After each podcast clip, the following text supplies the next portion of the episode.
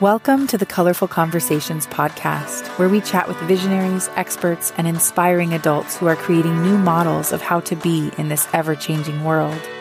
Geared toward the coming of age experience, these vibrant conversations are for young people and their families, offering tangible tools and insights to pave a path of your own making. Live into your full creative expression and be well resourced for the future we are building together.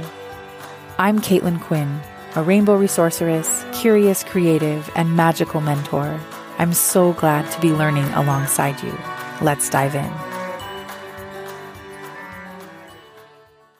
Welcome. I am here today with my dear friend, Cara. Hi, Cara. Hi. I am so excited to talk to you today about creativity and art and all of the goodness that comes from living a life with those at the front. Um, but first, I'm going to light my candle. And with this, I'm going to call in curiosity and wonder and awe so that I may um, be a learner and so that we may uh, learn together and from one another. Ah, okay, our candles are lit. Welcome, Cara. I am wondering if we can start off by having you introduce yourself to us in a way that feels true to you today. Just remembering that we're always evolving and always in the process of growth. Um, who are you today? Well, my name is Cara, which um, thinking about this conversation, um, my name means friend, and that feels like sort of the the full time role that I'm in, um, or my divine purpose on earth.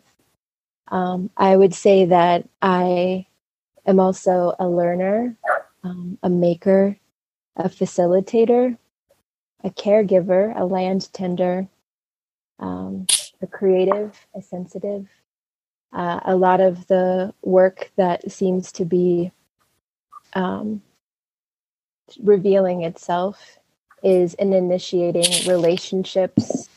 Um, it's between people, objects, patterns, meaning, um, kind of rooted in, in deep values of balance and harmony and justice. Mm. Wow. Thank you. That's okay, I'm just to, I'm writing down balance, harmony, and justice. they feel like good ones to have um, the correct spelling of justice. Um, oh, thank you. Um, of, I also write down your full time role as friend, which feels really um, how you've been showing up in my life a lot. Um, Cara and I have been learning from each other through a um, series of colorful conversations via Marco Polo. And it's been such a, a huge part of my year to be connected with you in this place of really deep, um, true truth telling, deep thinking, um, heart opening conversations. So I am really excited to talk about some specific things with you today. Um, specifically, we are in the orange season of the Rainbow School, and this is all about our creative self expression and how creativity is so subjective that um, art and being an artist uh, is much broader than our kind of current social um, descriptors let us let us feel about it. And I just feel like you are such a, a beautiful example of somebody who is um, healing through art and making art through healing and just like in this really wonderful place of creation for creation's sake and not uh, for the need of any other um, out outward um, validation and i think that that's really important so that's just some reflections of how I see you. And I'm wondering if you can thinking about the way that you chose to identify today and this person that you are and always becoming, share with us a little bit about the, the markers on your meandering path that sort of brought you into this version of yourself and this place of creativity and art um, being central to your um, your just everyday life and and journey as a human yeah i mean it's uh, the need for well-being i think um, mm. the need for I, in creativity and the creative process there um, there comes a point you know you start something possibly new to you new to the moment and then have to give up a little bit because your idea of this perfect you know thing um, isn't going to happen. It's like yielding because you have to. Uh, whatever mm-hmm. than just to walk away or stop which keeps a lot of people from i think pursuing um, you know making art or creating things. Um, but it's it's inherent in all of us right? Like we all are creative beings. We all are artists. We all were given these gifts and hands and you know to do this work. Um, and i just think about within the creative process the giving up the yielding there is um, there is this idea of giving up perfectionism i think mm. about it like it's anti-capitalist in nature mm.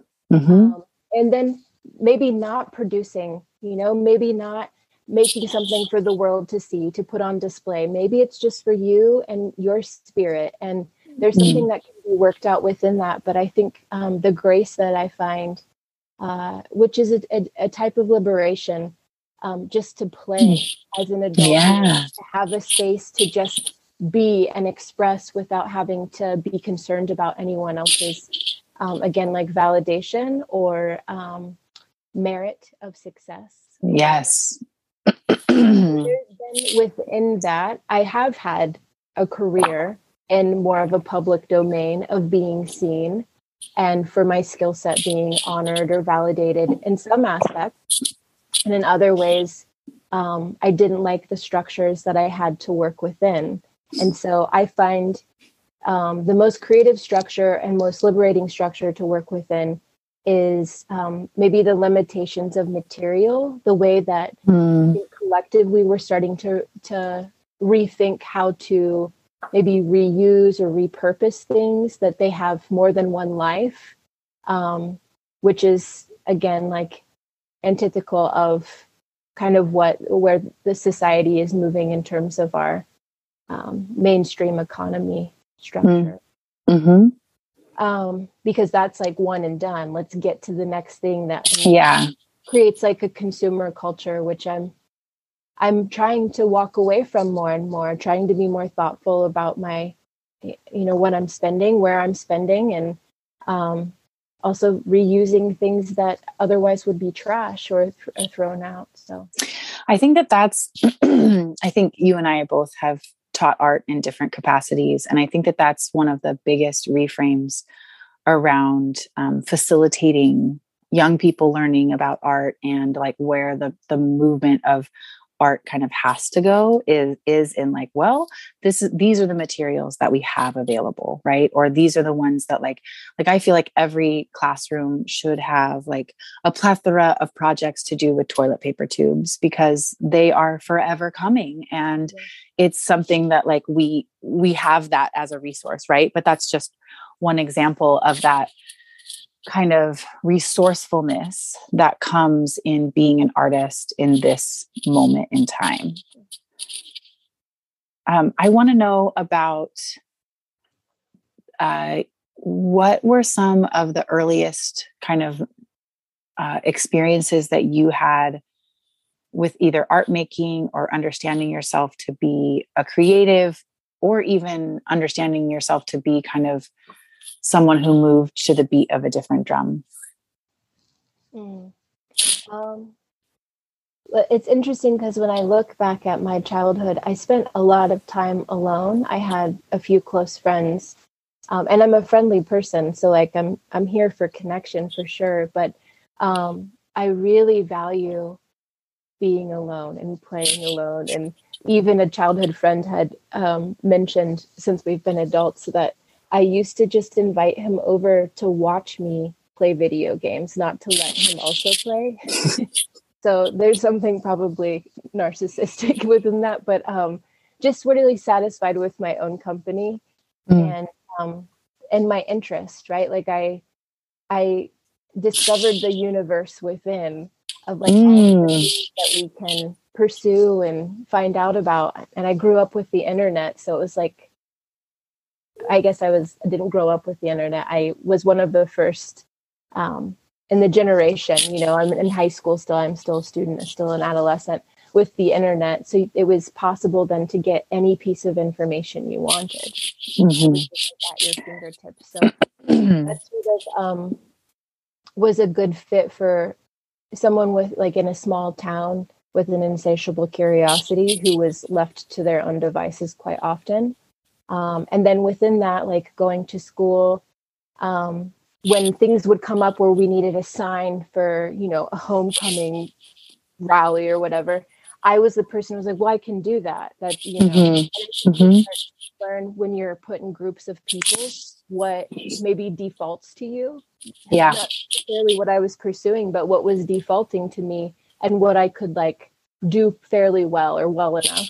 Mm-hmm. And kind of worked that out um, to to see that as a strength of something I could offer to a community. Mm. I think that's a great way to begin to see that, though. Um, I, I think that a group project at its best is an opportunity to really see where you and your unique style of creativity kind of fits. Yeah. Yeah.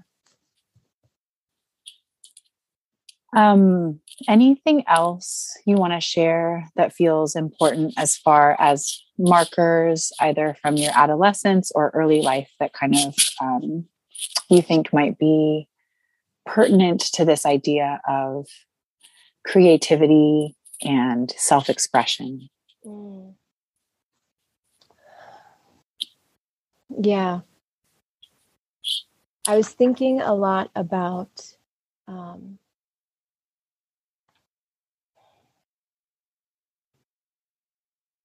I was thinking a lot about um, early childhood trauma and mm. trauma throughout my 20s. Um, I guess in a way of seeking tools to navigate pain mm. um, or freedom from pain. Hmm. Um, I think, eh, which was really spurred. I mean, a lot of that, even internal work, was spurred on having a child and mm. um, wanting better for them, right? Like that's most parents want. Um, and so for me, that meant providing emotional safety in a harsh world mm. and talking through the constructs that we can live beyond. Mm. Um, or being led to talk about the constructs we can live beyond. Um, my particular child, and you know, works through a lens of, um, I think, emotional freedom and um, queerness, neurodivergence, like those new filters or new eyes have offered me a more expansive perspective than kind of the limiting beliefs and stories um, that I have held to be of like deeper value that were actually harming me. I guess that would be one way to say it. Mm. Yeah, I think of some of the, I guess, loss and grief. Um, I think of pain as a portal to wisdom. And I think of like impermanence, like a, an intimate knowledge or understanding of impermanence as a portal to um, gratitude or presence, like being with um, and so I think in in some culmination of all of those things has landed me here. Yes. Wow. Thank you Um, I I deeply appreciate that. I'm just going to say that again. Pain as a portal to wisdom, and impermanence as a portal to gratitude and presence. That is beautiful. Mm. Um, I I I could talk about portals and gates and like the idea of uh, the way to look for the visual signs of transformation, um, which can sometimes otherwise go unnoticed. And um, yeah, it can look like what struggle or can look like struggle. Yes. And you're like, oh, but this is actually changing me mm-hmm. into um, this this next version of myself that really actually has more to offer right because if you have you've gone through the portal of pain to get to wisdom and you've gone through the portal of impermanence right? Or like the little deaths in life um, then you begin to to move through the world with gratitude or with presence to what is. oh Whew, thank you for that. Um, i want to talk now just kind of openly around i'm just going to kind of throw some things out there and, and you can pick up whatever feels good to you but i really want to just talk more about uh, creativity um, what even art making is considered you know like what what constitutes an art being an artist and or um, play and how how those things um, are important for us especially on our journey uh, of growing up and becoming our ourselves um, I, I guess two things that are coming up for me that might help steer this a little bit are one the idea that somewhere somewhere like between elementary school and graduating high school most people lose the thought that they're an artist somewhere in the school system mm. people are are like they're they're kind of themselves as the possibility of being an artist seems to leave mm. um, and also that piece of play and silliness also kind of leaves unless you're fortunate enough to like be in a theater program but even then you know, I, I was, I took myself very seriously as a, a high school theater student. So I think, um, yeah, I'm just curious about your thoughts on, on creativity, art, and play, especially in the adolescence journey. Mm. Well, I think that adolescence, adolescence especially, um, is like the bravest and hardest work of our development as humans, I'm pretty sure.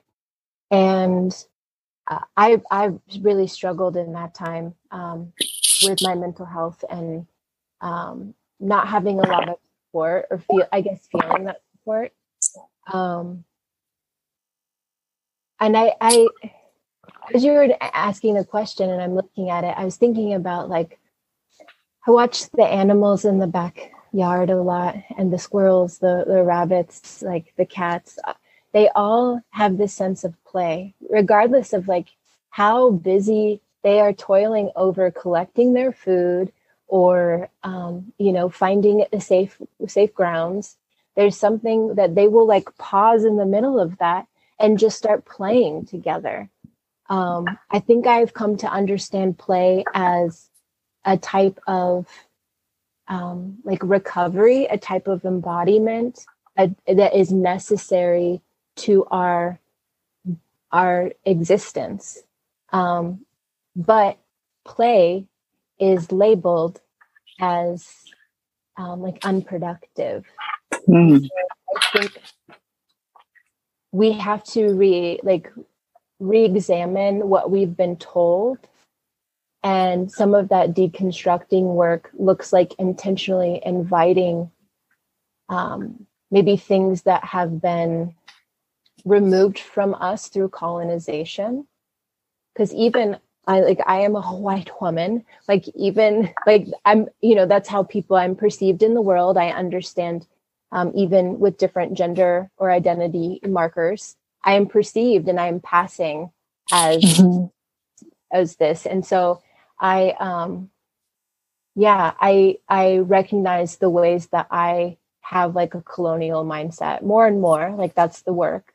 Yeah, um, and deconstructing it and looking at it because I don't I don't want to live within frameworks that trap us or inhibit us from being our true expression because the whole idea of being a part of of this earth and this existence is like this this unique and divine purpose i think we all have which mm-hmm. is i love astrology so much because it's pointing to a unique like fingerprint in the sky the moment that you were born.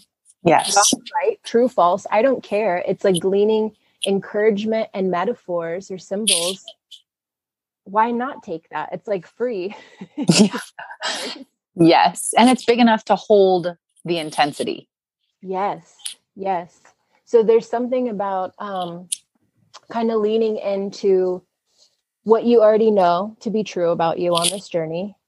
Um, yeah, instead of trying to to constantly change it or shift it or meet some standard developed by people who profit off of keeping us in our limitations and keeping us quiet and small and unexpressive but this yes. is a practice for me because i i don't know it's not like i'm not i don't like actually um being too much of the center of any attention this is a stretch for me even much i know that this record like is being recorded but i think that it's also there's something within that like we should know each other and not a lot of people ask me questions like this to give me like a space to share. So I'm mm. here for the conversation.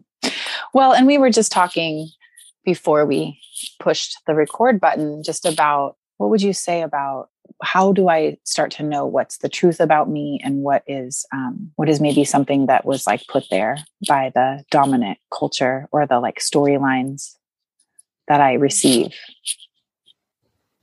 Um, I guess like I still think about education and I'm not necessarily talking about like public school education. I'm thinking about the resources that are available in terms of podcasts and interviews, the way we get to know people, um, maybe just paying attention to what we're drawn to, what brings us joy, um, or like that we gravitate towards. I think that that's with purpose. It's all not without purpose, even if it seems frivolous, even if we don't trust that space yet. There's something about hearing other people, like even in these conversations, listening to um, the other conversations you've had so far.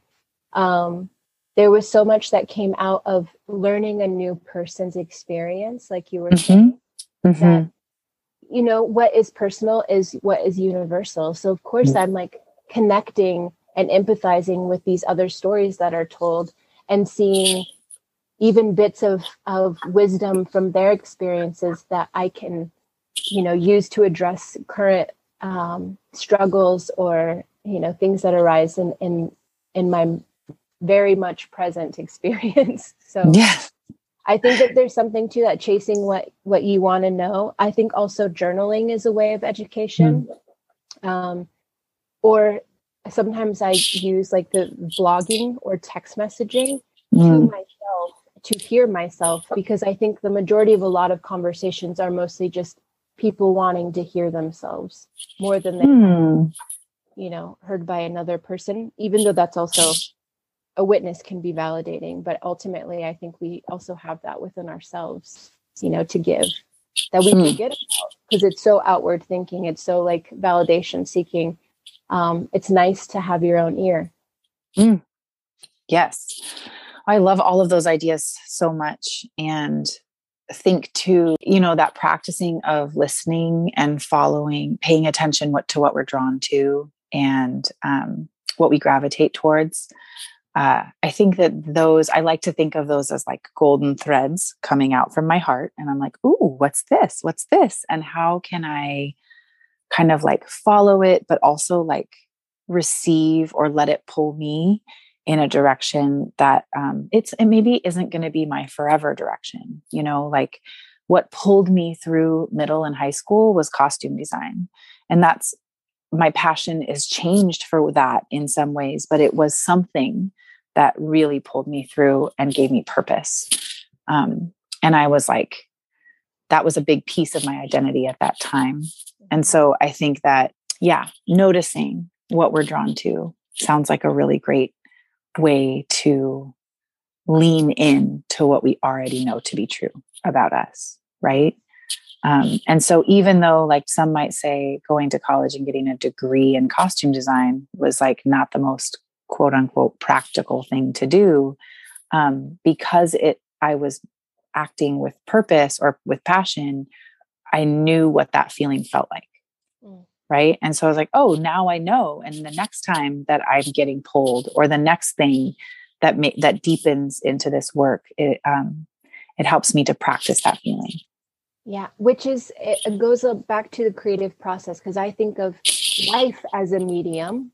Yes. And like we're living in a creative process you were talking about the tendrils from your heart reaching out to things that you know you're pulled to and i think about that in terms of like a state of flow of like openness of expansive thinking um, which takes some work to arrive there to show up to that space but that's where the discipline is is like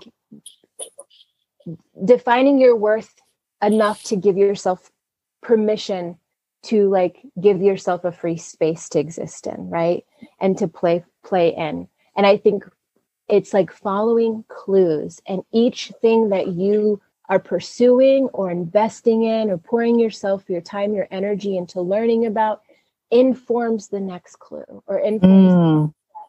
and so all of these things you know i'm have just turned 40 and so looking back at 40 years i can see all of the pieces that informed the next step to get me to this point. Mm.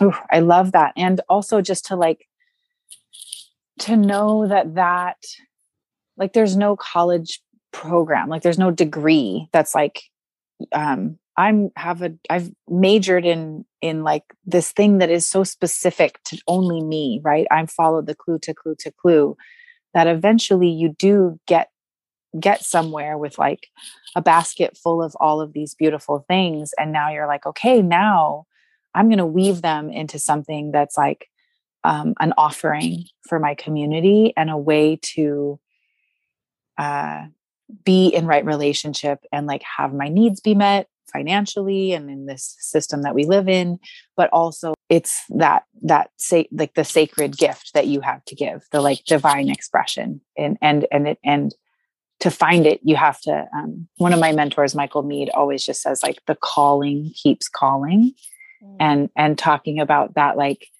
this path these golden threads the clues that lead you from one thing that excites you to the next they're important breadcrumbs in the like finding the the thing for you and that's the way i envision the the world we're building is not so much like i'm going to be an accountant but more like I'm going to help people navigate their financial systems. And like, you know what I mean? Like each person's gift is such a, a, specific gift and there might not be like a college major or like a job title that, that already exists. Yeah. Um, but that you still are building this thing, you're still weaving this thing that eventually becomes, um, a gift to the, to the community. That's the hope right? That's that's the hope. Yes. I mean and you're talking also into a larger conversation about um, what public education has become what private education even has become and um, maybe getting back to like true learning. As we rethink the world uh, i think you know the education system and the healthcare system like all of these are parts of um, what i think are like some really hard um, systems. They're, they're hard to even navigate, and um, there there's some a lot of deconstructing that needs to happen for them to actually serve the purpose that they're trying to intend to serve, right? Um, which I want to believe is mm-hmm. To be helpful and to um, produce confident individuals coming out of like the education system who have a knowledge about what they're offering into the world and mm-hmm. so, not to plug you, but like Rainbow School to me is that, right? Like you're trying to mm-hmm. nurture the individual for the for the unique offering that they have and like can bring forth and see the purpose and maybe the hardship of sensitive like as a sensitive person i went through decades of shaming myself and it's still a practice to have to kind of reframe uh, the thinking around sensitivity being a gift sensitivity being um, like a a response or like a, a quick detection of mm. some shift in the air or something like a signal of like you know harm or mm-hmm. there there's something i think that is really powerful in that or as like i think it was glennon doyle talked about the canary in the mine mm. you know being the one to sense the danger and yell out but it, if you don't have a place to be heard you got to create your place mm. and i think that's mm. what this new world looks like too is us uh, us with sensitive hearts us like who lean more empathic and um, you know see love as like the ultimate answer non-hierarchical but love mm-hmm. is it um that there's like you know these connecting points of um of that being the new way of um, insisting on your place and you, that there is a place for your voice there is a place for your existence um, mm. as a soft-hearted person there should be more softness in the world if i'm not gonna like yell about it, who is, you know? Mm-hmm. Yes. Maybe, maybe, not yell about it, maybe whisper about it.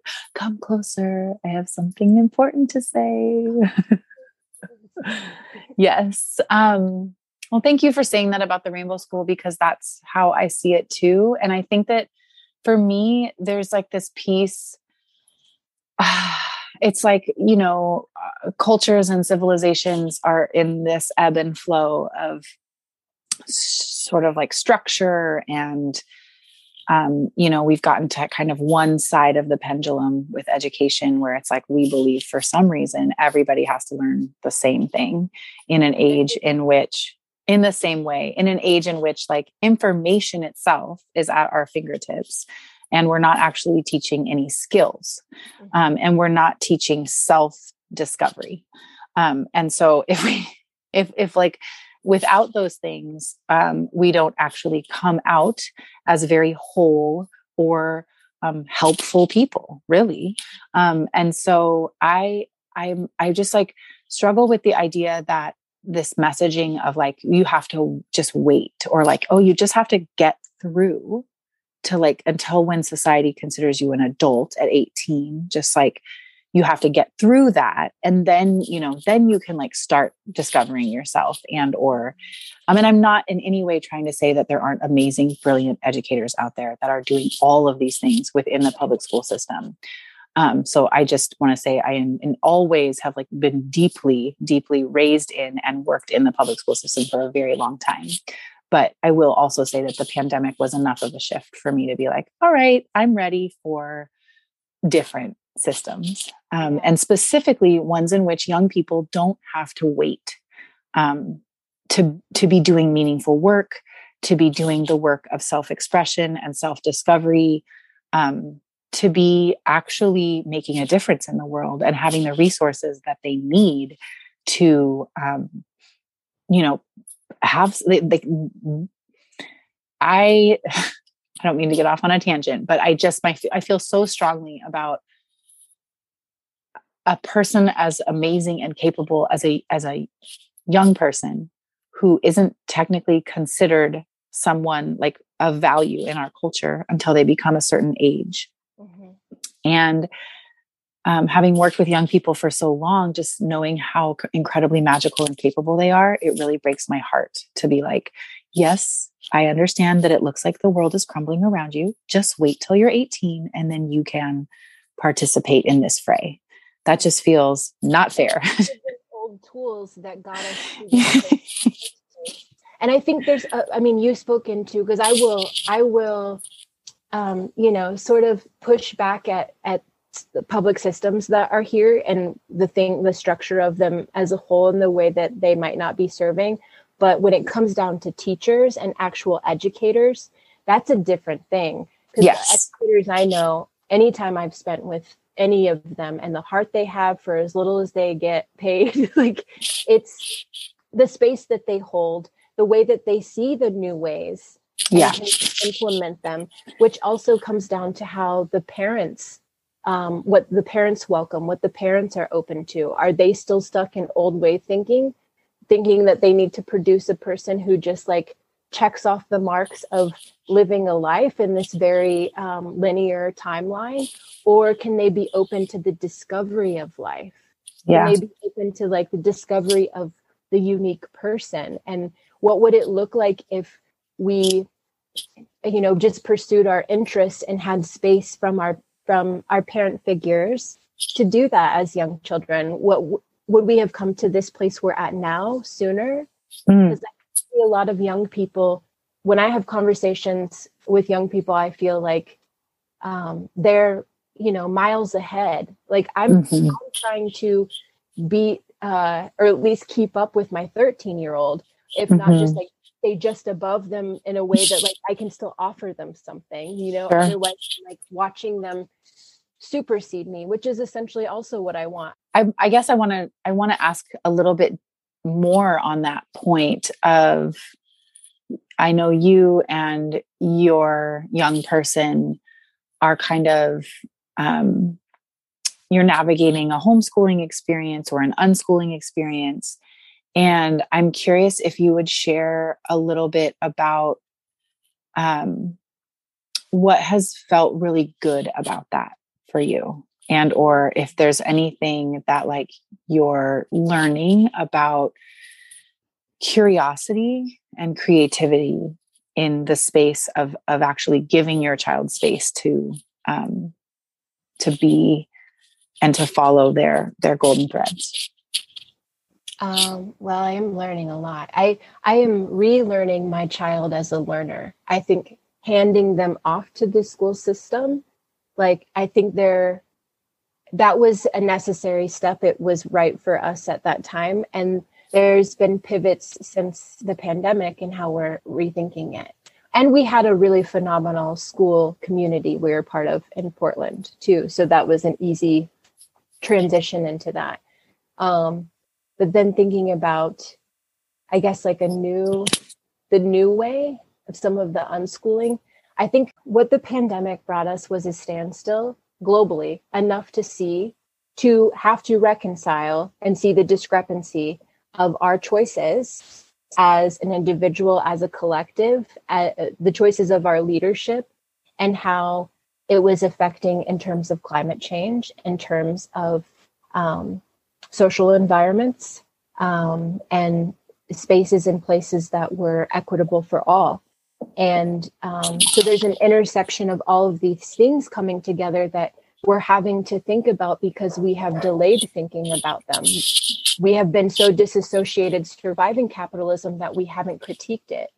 And, and then it led us to this point where now we're parents raising kids thinking about the future and have only caught on in the last decade to maybe two decades, whatever, to trying to make more of a collective shift, um, which means that we have to band with our children to do that. It's not just mm-hmm. their work and it's not just our work. It will be the people's work as a continued collective humanity, you know, here on earth. But that said, I don't feel like I can teach the like we're going through the checklist of all the academic things that we need to um, get through.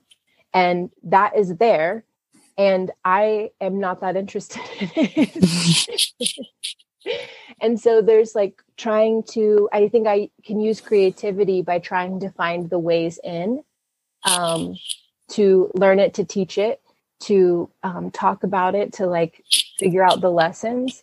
And a lot of that is self directed by my child. And so I think that there's, um, there's a piece of that that I think is very counterculture too. And I'm not stoked to live counterculture. I love the validation of people. I want approval from every person I know, but that would be impossible. And when I consider sometimes the different realities other people are living in, I actually don't want to be a part of that reality. I don't want to be doing good as part of that reality. The reality I'm trying to like live in and bring forth, the reality I feel in my friendships um, and that generosity of spirit i think calls for um, more self-governance like more mm. me. And so empowering my child to um, see the opportunity before them as like a learning person, mm-hmm. living life discovery, um, to pursue their interests and to make the most of this time. And I do see it's interesting because even in there has been even a shift uh, in the through line because we really struggled returning to school. We um, and I started homeschooling because of that struggle, mm-hmm. the struggle, the anxiety that was coming forth, and being able to follow that thread line into um, some other information um, that kind of determined like more space was needed. Mm-hmm.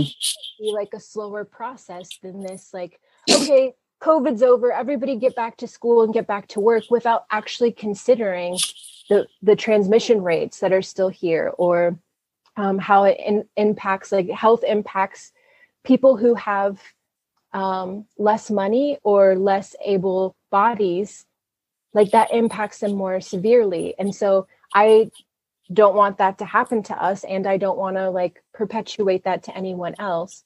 So there are pieces of that as well that i'm looking at um, but it is it does seem counterculture to follow the lead or the pace of your student. And that to me is a little wild and i think needs to be rethought. Mm. thank you. That's that's well said that it is counterculture or just counterintuitive right to to not follow the pace of the learner and the student and to prescribe some someone else's pace on them or those benchmark pieces. Yeah. yeah, I think too, just like somebody said recently, like the keeper of the new old ways or something in that way. But like, I think back to, to some of the work that I'm so interested in doing is more uh, in the lines of like apprenticeship right? Like everybody went to school through a certain age, like eighth grade. And then it was like, now you spend the next like three years apprenticing with somebody and learning not the same thing as everybody else, but instead something specialized that like you were really excited about learning. Um, and so I think I actually don't think that that's how it went all the time. I think that a lot of it was like, this is the job you're going to have. But in this new old way, how could it be I'm I'm specializing um, because I know I'm leaning into the things I already know to be true about myself. Which is uh, so. Then I think about like trade school type stuff, which is introduced mm-hmm. in some high schools around the nation, but how that is looked down on the trade. Yeah, wild to me. And even in the pandemic, like the frontline workers, the the the people who are like delivering the groceries and you know that kind of stuff like it's wild to me that that's how we survived. Were with all of the like tradespeople who had been devalued for so long in our society having such an intricate role in the the structure of our everyday living. Yeah. Yeah. I think um many of those the the the hierarchies we currently exist within um it would be my hope for young people to kind of see them as obsolete um, in in many ways and kind of re rethink what the the value the valuable contributions to our our society are um, outside of kind of productivity and money making. Yeah. Um, I have another question in kind of a different direction, and then I want to ask you I think I maybe have two more questions. Okay. So I'm curious about your relationship with creative practice and what you might say. I mean, I think for me, my relationship with creative practice is like keeping a beginner's mind because I am constantly trying to start it again and again and again and forgetting again and again and again. And I'm just curious um, what your relationship is and what what you might share as anything that might be helpful to remember in in the pursuit of of a creative practice? Um i think i think the the benchmarks of of grace of forgiveness you know relieving yourself from the burden of perfectionism is a big piece. And there's a type of devotion that is imperfect that looks like showing up like in my current yoga practice if we want to call it that it might be better described as like a movement practice um it is like i have no ability to get right now to get out and do yoga in this like 30 minute thing with Adriene and you know power mm-hmm. myself through and so my thing is can i lay down on my yoga mat and just try to move my body to music and see where that leads. Mm-hmm. And then I give myself a sticker on a chart.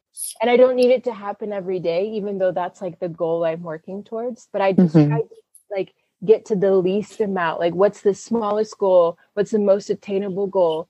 Because that will get me and, and inform the next step, right? Mm.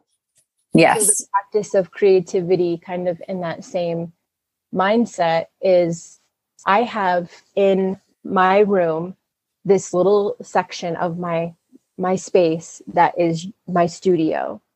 And it's always out so i can always access it which doesn't always like make me feel very clean or tidy.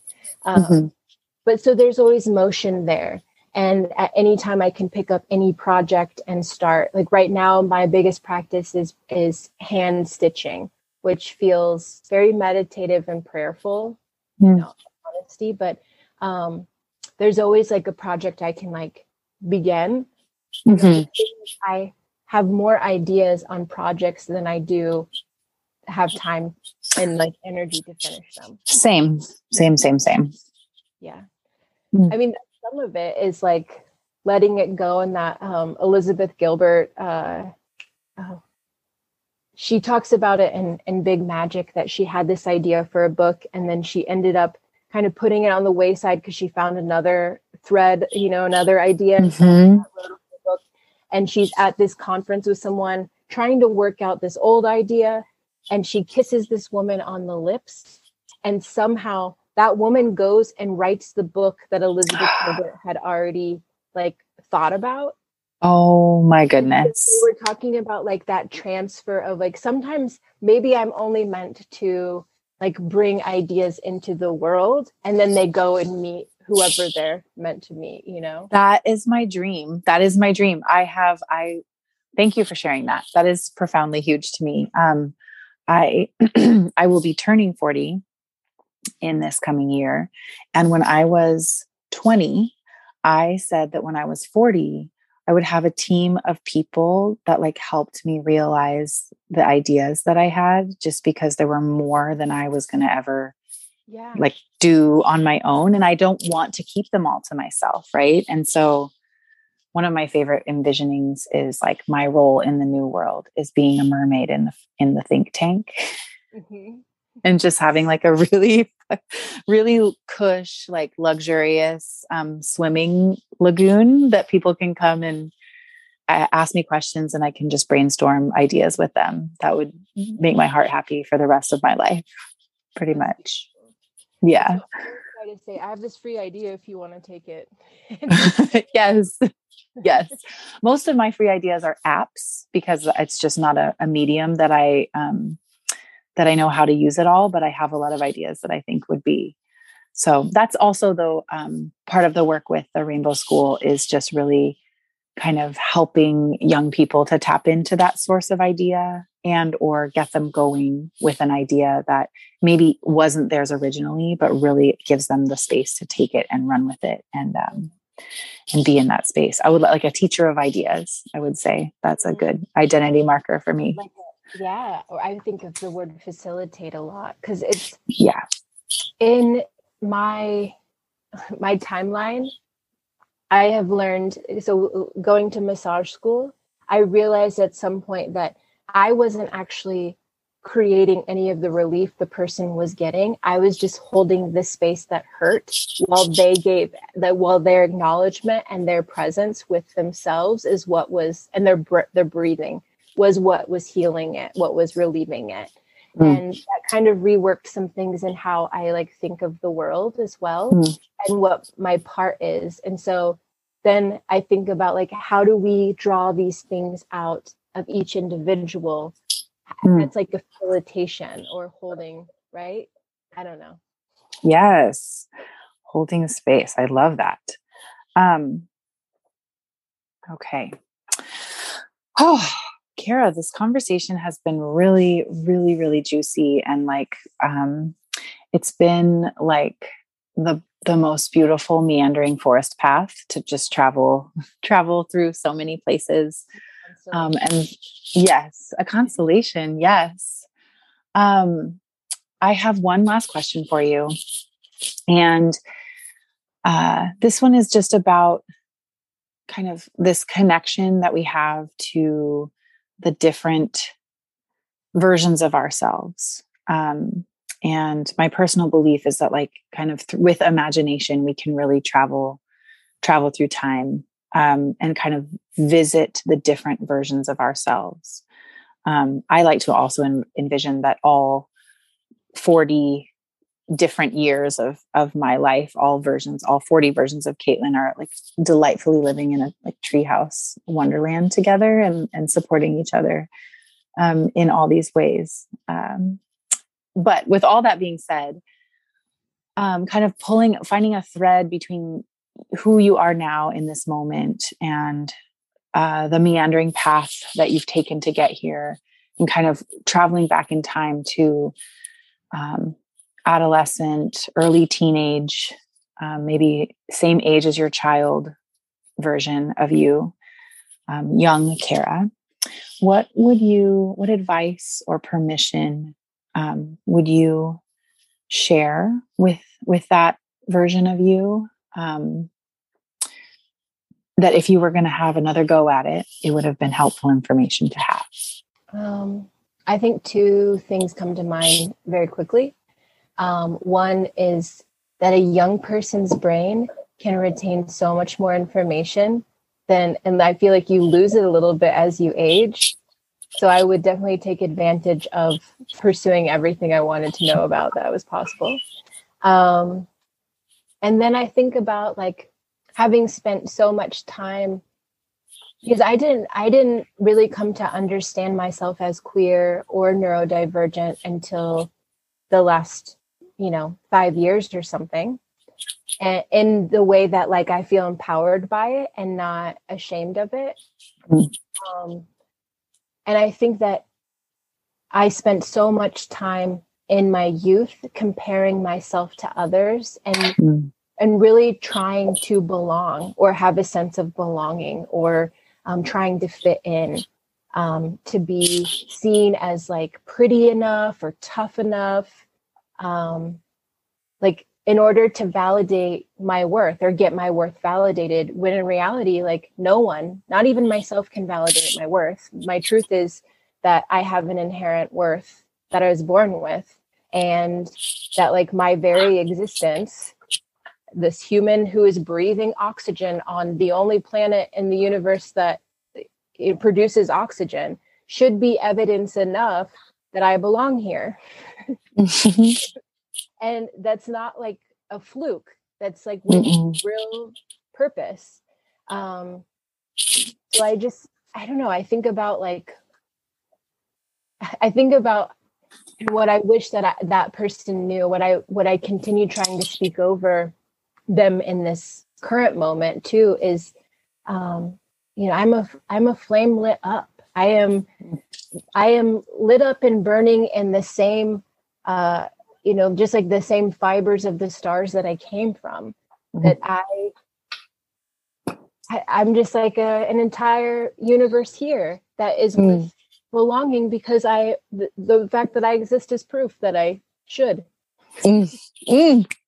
yes thank you i have big droplet tears in my eyes for that one so thank you thank you um uh, i think for me the biggest like emotion of joy is just witnessing other people be in their own wholeness.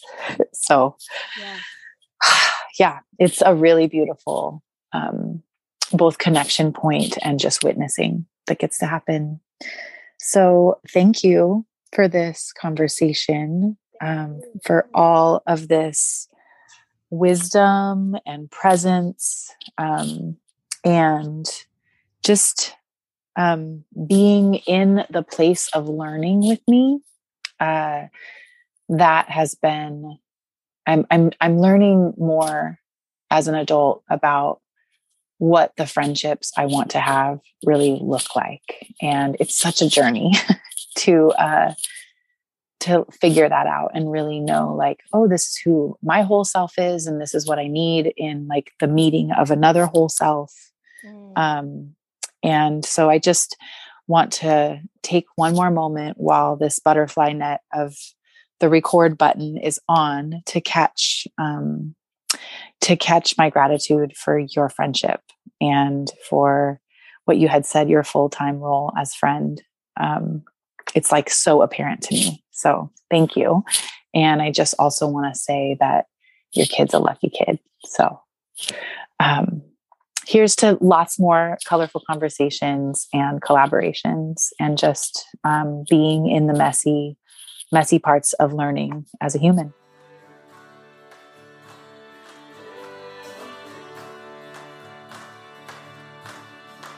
Thanks for listening to the Colorful Conversations podcast. You can find resources and links from this episode in the show notes at the Reframe Collective backslash the Colorful Conversations podcast. If you'd like to learn more about the Rainbow School and join one of our cohorts, you can visit the Reframe Collective backslash the Rainbow School. If you enjoyed this episode, you can subscribe, write a review, and follow us on social media at the Reframe Collective. Until next time, keep it colorful.